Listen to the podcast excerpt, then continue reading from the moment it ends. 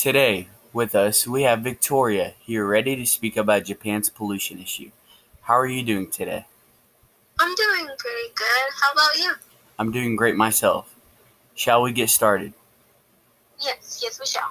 Okay, the first question How does pollution affect Japan? Well, pollution affects Japan by having a mix of chemicals, particulate matter, and biological matters that react with each other to form tiny hazardous particles. It contributes to breathing problems, chronic diseases, increased hospitalization, and premature mortality. The concentration of particulate matter is a key air quality indicator since it is the most common air pollutant that affects short term and long term health. Two sizes of particulate matter are used to analyze air quality. Fine particles with a di- diameter of less than 2.5 or PM 2.5 and coarse particles with a diameter of less than 10 or PM 10.10 PM 2.5 particles. Okay, that was good. Second question How does pollution Second question: How what has Japan done to decrease their pollution?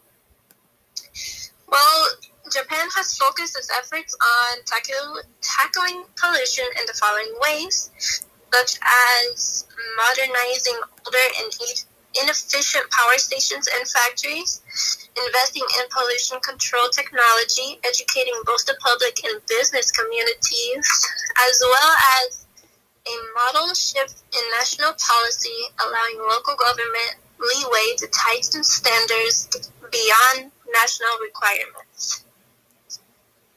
Third question Why is pollution such a huge issue in Japan? A large amount of pollutants had been emitted because of the massive increase in industrial manu- manufacturing. Also, because factories were built on waterfront areas to increase production efficiency, the source of pollutant generation were, concent- were concentrated. That is what we have for you today. Thank you, Victoria. Thank you.